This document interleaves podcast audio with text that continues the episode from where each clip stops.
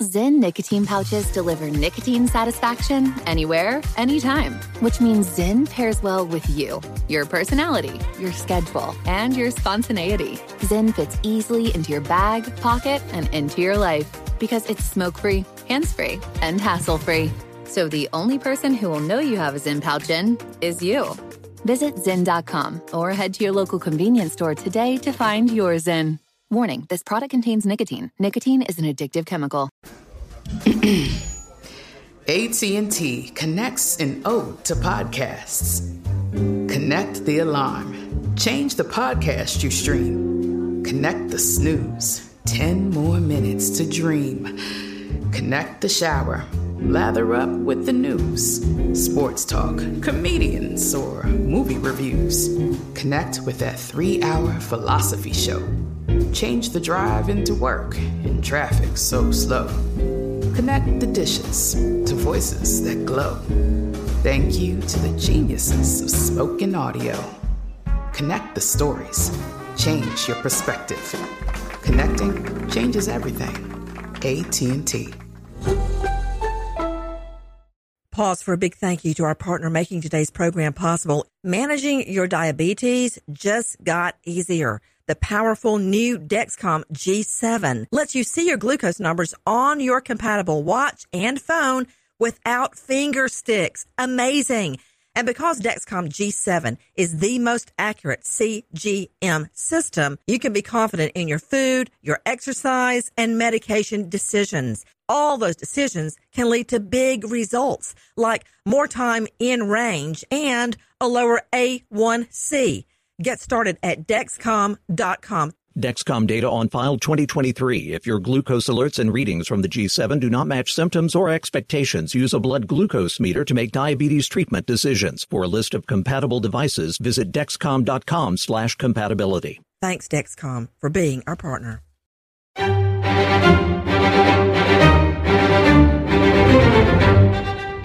Crime Stories with Nancy Grace. A top Memphis surgeon is gunned down in his own exam room. Why? I'm Nancy Grace. This is Crime Stories. Thank you for being with us here at Fox Nation and Sirius XM 111.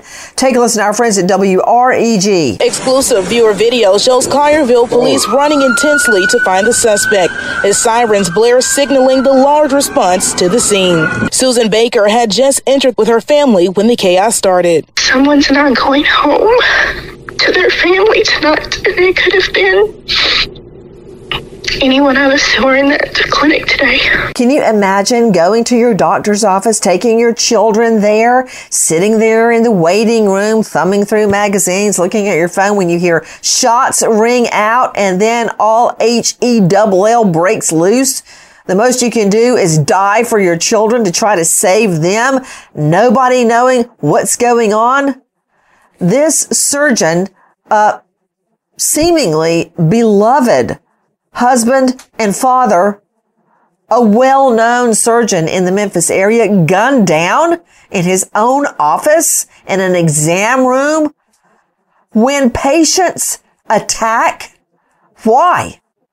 With me, an all-star panel to make sense of what we know right now, but take a listen to our friends at WMC TV. Collierville Police Chief Dale Lane says a patient of Campbell Clinic on Poplar shot and killed an employee around 2 p.m. Tuesday afternoon. Clinic officials confirm the victim is orthopedic hand surgeon Dr. Benjamin Mauck. So this appears to be a one-on-one interaction that occurred in an exam room. It's not the first time a healthcare professional, a doctor, a nurse have been attacked by patients, including patients' husbands and wives.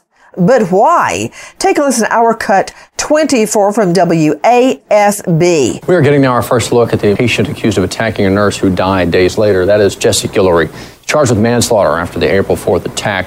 Investigators believe he attacked a, nurse there, Baton Rouge General uh, Lynn Truxillo. Autopsy results show she died from blood clots in her legs and lungs. Those clots resulting from a vicious attack on her. In that case, a female nurse was attacked and then died Now take a listen to our Cut 25 KABC. An LAPD SWAT team forced their way into a room where this man had barricaded himself, but not before he stabbed three people, two nurses and a doctor. Now the suspect, a man in his 30s, walked into the emergency room. He asked to be treated and then turned on the staff. The three injured were rushed to trauma centers suffering from critical injuries. Now, in the current case, the case in chief, where the top Memphis hand surgeon was murdered, shot dead in his own exam room. We are now learning police are saying that his murder, Dr. Benjamin Mauck's murder was a quote, targeted attack. Again, not the first time nurses, doctors have been the target of murder. Take a listen to our cut 26, ZDOGG. And we hear about the nurse who died at, or who, who's in uh, um, uh, critical care after being shot in South Carolina. We hear about EMS workers attacked in the Pacific Northwest. And now the story out of Baton Rouge General Hospital where a nurse was attacked by a patient on a behavioral health unit. And a lot of this is speculation, but even the overall arch of this repoints out how we are devaluing our frontline healthcare professionals, putting them in harm's way, and expecting our healers to make the ultimate sacrifice in service for their patients. Right there, you're hearing Dr. Zubin Damania speaking on TikTok about attacks on nurses and doctors. Right now, the Memphis community is reeling after somehow a patient armed with a handgun worms his way through the waiting room, through the receptionist area, gets back into an exam room, and then at the first opportunity unloads, murdering Dr. Benjamin Mauck. Dr. Angela Arnold with me, renowned psychiatrist, joining us out of the Atlanta jurisdiction. You can find her at angelaarnoldmd.com. Dr. Angie, thank you for being with us. Do you ever fear your own patients? Well, Nancy, I'll tell you something. It's my fear is growing. It, I don't typically fear my own patients because I have a, you know, I have a good system of routing out people who I feel are dangerous to come and see me. But other doctors don't have that, other doctors don't have that same ability because if you're a hand surgeon, people are going to come to you and you don't get to pick and choose who your patients are. So yes, there, and I mean, Nancy, I cannot tell you how sick I am right now. I'm from Memphis and Campbell's Clinic was part of, was in part of my training and and the reg, people don't understand how long it takes to become a hand surgeon. And then somebody just walks in and shoots him in the exam room dead. And I can imagine what this may have been over. Okay. It may have been over something as simple as they weren't refilling his pain medications. And so he felt the need to get back at the doctor and killed him. But he has taken a life that is, that means so much in that community. It will take years, years just to replace this man just for the for the good that he has done in his community. It, his family will never get over this. Can you imagine going to work one day and being shot dead? This is not why we go into medicine. We go into medicine to help people. We have all of our best intentions when we become doctors. And now we have to be scared to go to work, Nancy. Actually, Dr. Angie, I can imagine it because that is what happened to my fiance, Keith. He went to work and he was gunned down dead. On his way, bringing back everybody on the work crew sodas and drinks to go with their lunch. So yes, as a matter of fact, I can imagine it. I think part of the, the shock and the difficulty absorbing what happened is that it seemed like a perfectly normal day. And it's hard. It's as if the mind is tricking the eye because everything seems normal and then suddenly your whole world is torn apart.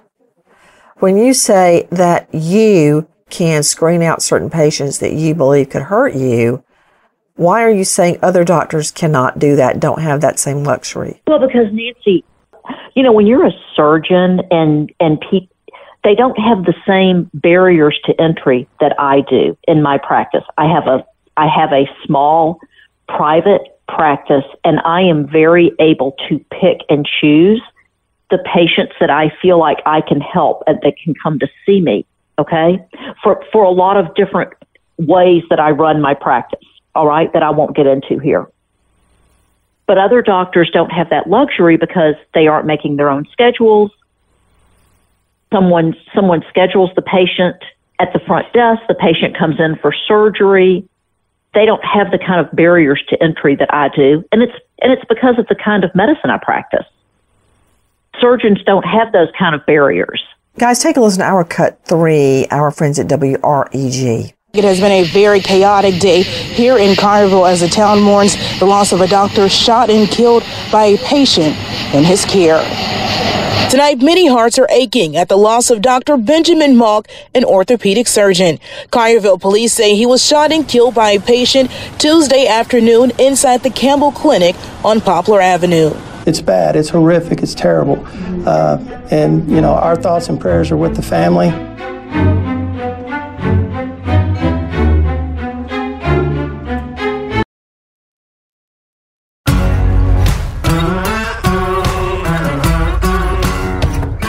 Crime Stories with Nancy Grace.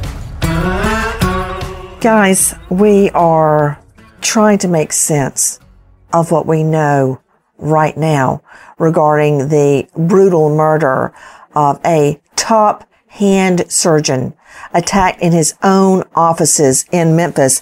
Joining me, as I said, an all-star panel. But first, I want to go to Chief Investigative Reporter with DailyMail.com, Jen Smith. Jen Smith, we are learning that apparently the perp had been lying in wait outside the doctor's offices for hours before gaining entrance and access to that back exam room. I mean, how terrifying is that, Nancy, for not just the victim here, but everyone who worked there and all the other patients? We don't know where specifically he was lying in wait, if it was outside the clinic. It's called the Campbell Clinic in Collierville, which is around a 30 minute drive east of uh, downtown Memphis. We don't know if he was outside the clinic, if he was in the waiting room. We don't know any of that. But one other thing we have heard is that this wasn't the first time that this perp was known or had, you know, visited this clinic. According to some of the people who work there, Nancy, he had been threatening Dr. Mauck and other people potentially in the clinic for over a week before this happened. But you're right, he was lying in wait. He, you know, thank God didn't take it upon himself to harm anyone else because this was a busy working normal day. There were plenty of people coming in and out. Um, and, and like the authorities said, he, he had designs on this one surgeon. And once he got his opportunity, he took it. What do we really know about the surgeon. Who was billed in the headlines as Hi being guys, quote a top hand surgeon in Memphis. But what do we really know? Take a listen to our cut one from Fox 13. Dr. Benjamin Mauck, according to an article in a Memphis magazine, knew he wanted to be an orthopedic specialist from the time he was a teenager. He told the magazine he grew up in Savannah, Tennessee, and saw a doctor help his sister recover from a sports injury, and that's when he knew he wanted to help people and become a physician. Campbell Clinic says that he would go on to graduate from Lambuth University in Jackson, then go to the University of Tennessee here in Memphis. Back to Jen joining us. Jen is the chief investigative reporter with DailyMail.com. Don't miss this. What more Join do we know about Children this doctor Serial who loses his life back in his own streaming offices in an exam room? Well, like you just heard there from Go the clip, he was uh, incredibly to dedicated to his profession, really passionate about what he did. He wanted to help people, and he was absolutely revered, beloved by this community. You know, it, since the news of his death emerged, dozens, if not hundreds, of people have come out to say how much they loved him and, you know, really trusted him. But you know, the more tragic element here is that he was also a family man. He has a wife, her name is Rhiannon, and they had two very young children. So they are now left dealing with the fallout from this. Um, but all round, a stand up man, prominent, respected physician, and much loved father and husband. What could be a possible motive for someone to lie in wait and then somehow wrangle a spot back in an exam room while armed to attack the doctor, shooting him dead? What could possibly be the motive? When you don't know a motive, which of course is not required. It's not required to show motive to a jury. Uh, the prosecutor is never uh, asked to crawl into the mind of a killer and sort it out, but practically speaking, jurors want to know why. When a scenario may not make sense to them, they want the reasoning behind it. Why is it Matthew Mangino? Matthew Mangino joining us, high profile lawyer, former prosecutor, district attorney in Lawrence County, and author of The Executioner's Toll. You can find him at mattmangino.com. Why is it that in a legal sense, we don't need to know the motive behind this murder? Why is that? Well, uh, you know, the law does not require that, that there be necessarily a motive proven to a jury as to why a, you know, a murder, for instance, occurred. Um, but it's human nature, Nancy, that, that people want to know why. They, they want to fill in those blanks, whether they're required uh, by law or instructed by a judge that they don't have to do that. They, they want to understand. They want to understand why this occurred and, and what motivated it. And why would somebody walk into a doctor's office and, and gun him down? Um, you know, so, so while it's not required, juries want to know. And, and I think prosecutors are very attentive to that. They want to be able to, to, to answer that question for jurors because it's, it's so important to understand why something so, so ca- horrific, so catastrophic could happen to another human being. But of course, it's not required under the law. Wouldn't you agree with that, Matthew Mangino? It's not required. Uh, it's not required. You don't. You, the, the prosecution does not have to prove a murder for the motive. In, in this case, someone walks in the in with the gun, they shoot somebody in the vital part of their body, that person dies. That's a homicide. That's that's first degree murder. That intent can be created very quickly. You don't have to show why it happened, only that it did happen and, and there's a person who's responsible for it. Now, there have been some cases where motive ultimately became clear. We're talking about a patient that murders a top hand surgeon in Memphis, lying in wait for hours, then gaining access to an exam room, then shooting the doctor dead. I want you to take a listen to our cut 17 in a case where motive was made very apparent. This is from Fox 4. The medical community in Tulsa reeling from Wednesday's deadly shooting on the second floor of a St. Francis Health System building where 45 year old Michael Louis from Muskogee, Oklahoma gunned down four people, including his orthopedic surgeon, Dr. Preston Phillips, who performed back surgery on Louis less than two weeks ago. He blamed Dr. Phillips for the ongoing pain following the surgery. That motive made clear by a letter Tulsa police say they found on the shooter after he took his own life. He came in with the intent to kill Dr. Phillips. Wow. Joining us is Dr. Jan Gorniak, medical examiner in Clark County, that's Las Vegas, board certified forensic pathologist. Dr. Gorniak, thank you so much for being with us today. Explain to me what consistent and unstoppable pain can do to a person. It, it seems like in that case, uh, in Dallas Fort Worth, it made the patient go out of their mind. Yeah, ab- absolutely, absolutely.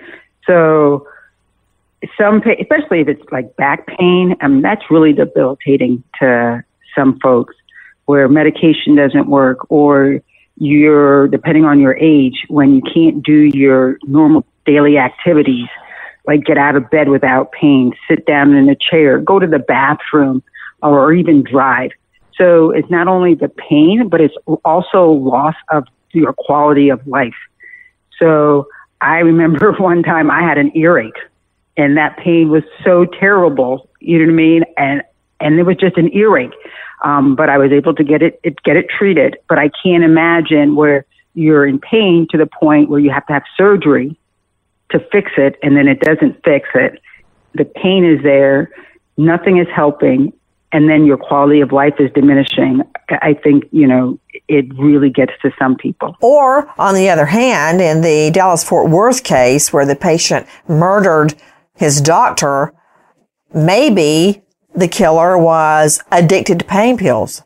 And because of that addiction, was out of his mind. Absolutely. And so, you, the, as a forensic pathologist and the opioid epidemic that we are living with now, um, doctors are in a very difficult, you know, position, um, having to treat their patients for pain, but at the same time measuring and making decisions on whether patients are really in pain or are they just wanting the pain medication.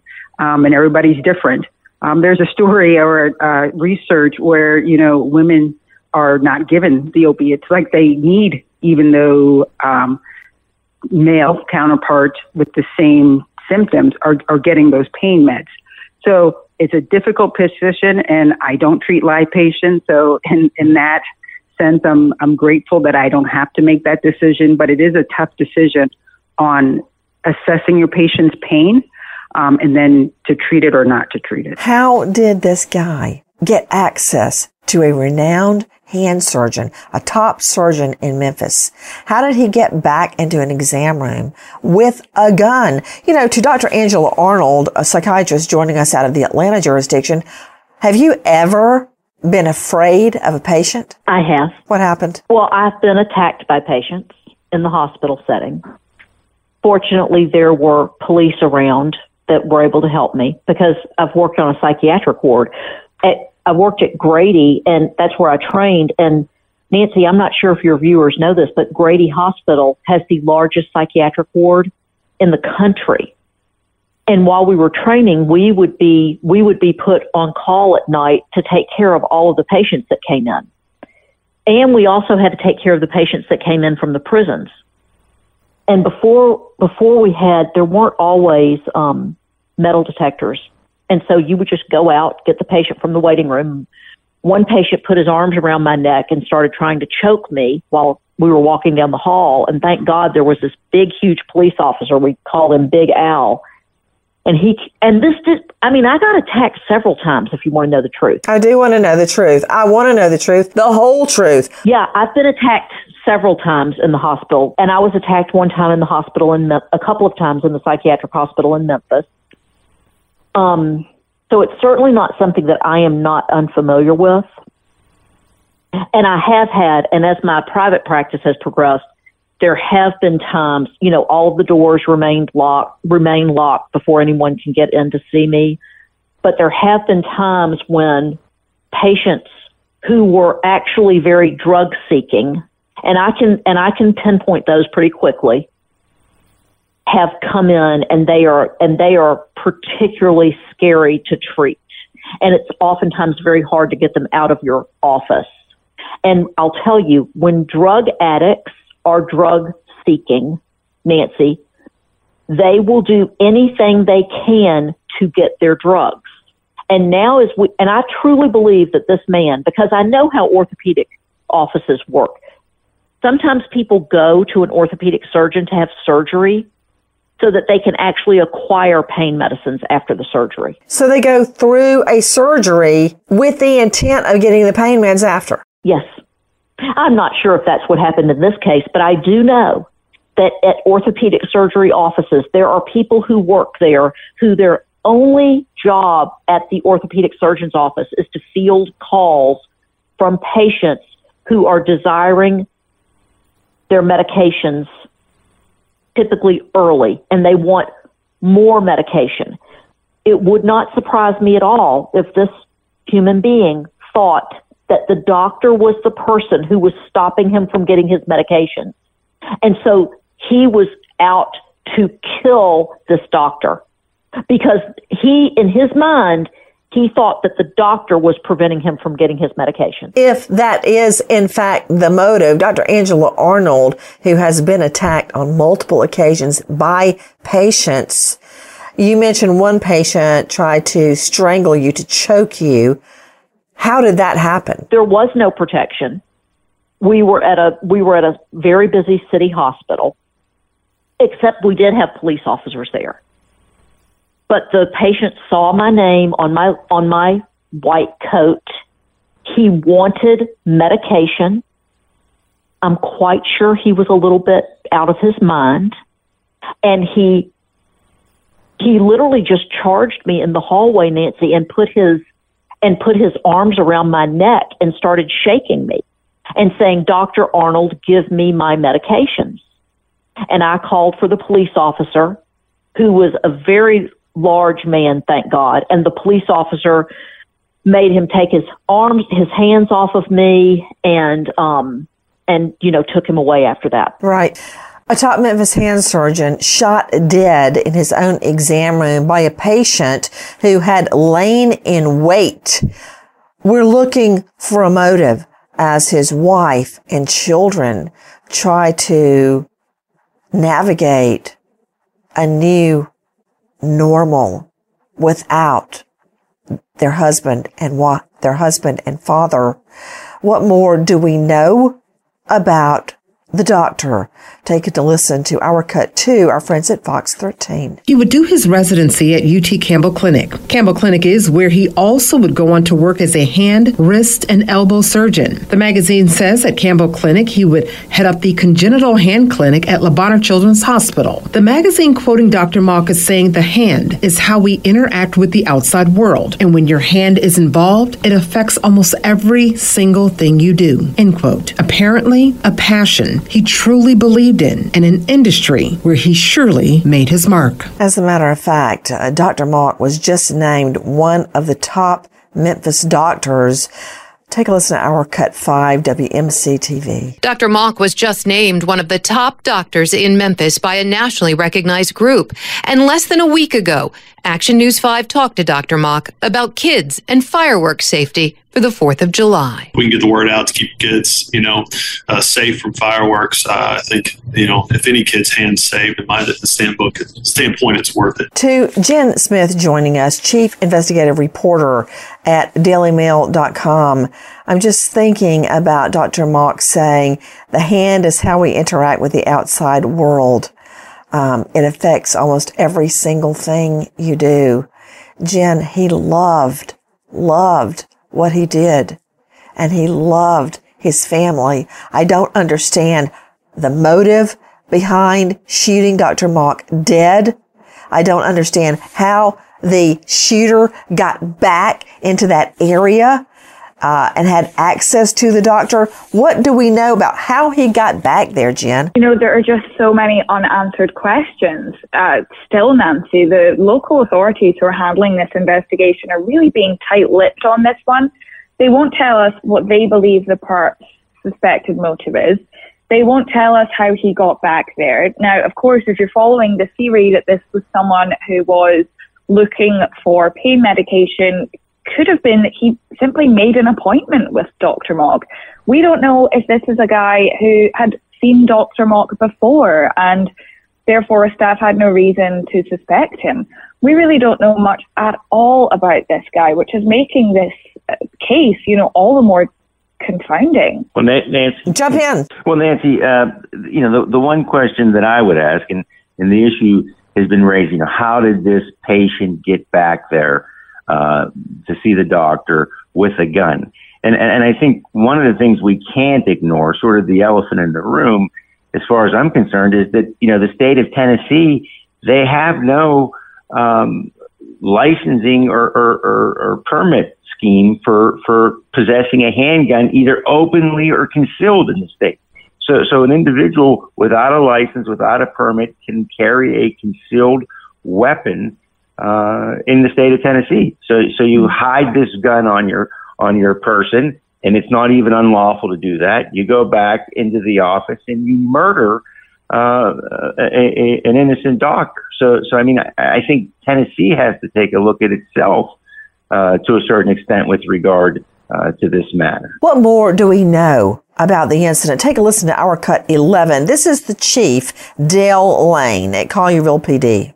We do have one fatality and probably all that uh, we're going to release at this point.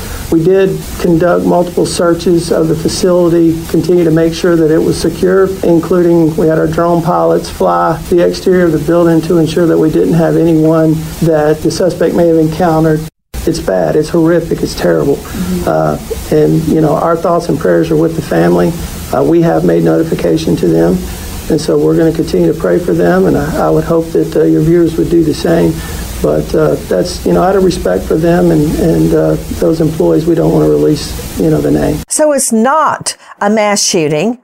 The shooter didn't take down people on his way out or on his way in. This was a targeted attack on what we believe to be a beloved hand surgeon and family man. So how does that jive with the facts that we know? Take a listen now to our cut 21 Action News 5.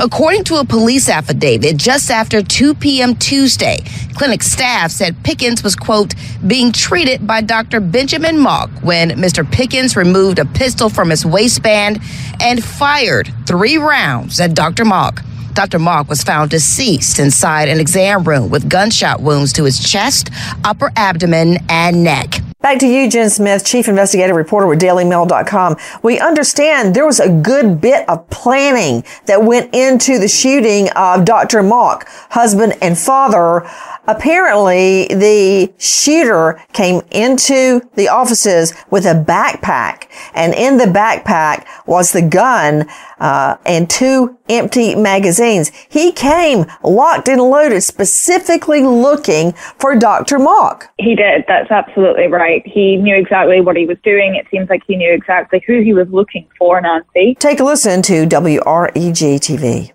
Police have not identified the suspect, describing the shooting as a one on one encounter that occurred inside an exam room. The gentleman that was with me, he actually saw the shooter run out of the building and he was letting the officers know that as we were still trying to get out of the building. A witness on scene told WREG the suspect had been threatening Dr. Mauck for at least a week.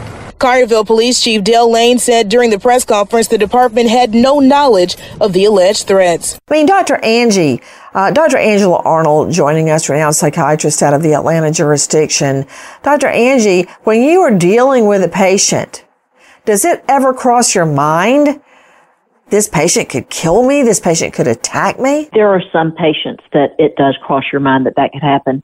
But what I don't understand is if this guy, why do they know now that this guy was stalking this guy for a week and nobody protected the doctor from him going into his office? Why is that information coming out now, Nancy? I agree. If he had been threatened for a week, A, what's the motive? B, why is he being threatened? And C, why did they let the guy in?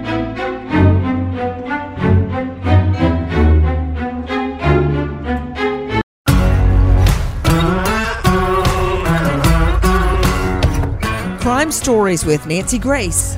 Uh, we're trying to make sense of a, a, seemingly senseless shooting of a husband, a father, and a renowned surgeon. What were you saying, Dr. Angie? If there are active threats, then have a police officer. The presence of a police officer deters people from doing things like that. Have a police officer standing at the front desk. Why is everybody so afraid of having a police officer stand somewhere when someone's life is being threatened? You know what? We can't we can't take these things lightly anymore, Nancy. And we also know that the guy lay in wait. He waited for his chance to gun down this doctor. Is there some motive that has escaped us at this point?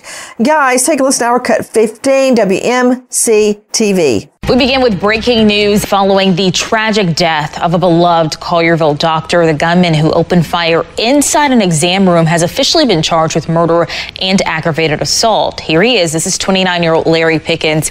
Collierville police say Pickens lives in Memphis and investigators are working with other agencies to see if there are any prior reports filed on Pickens. Jen Smith joining us, DailyMail.com, chief investigative reporter.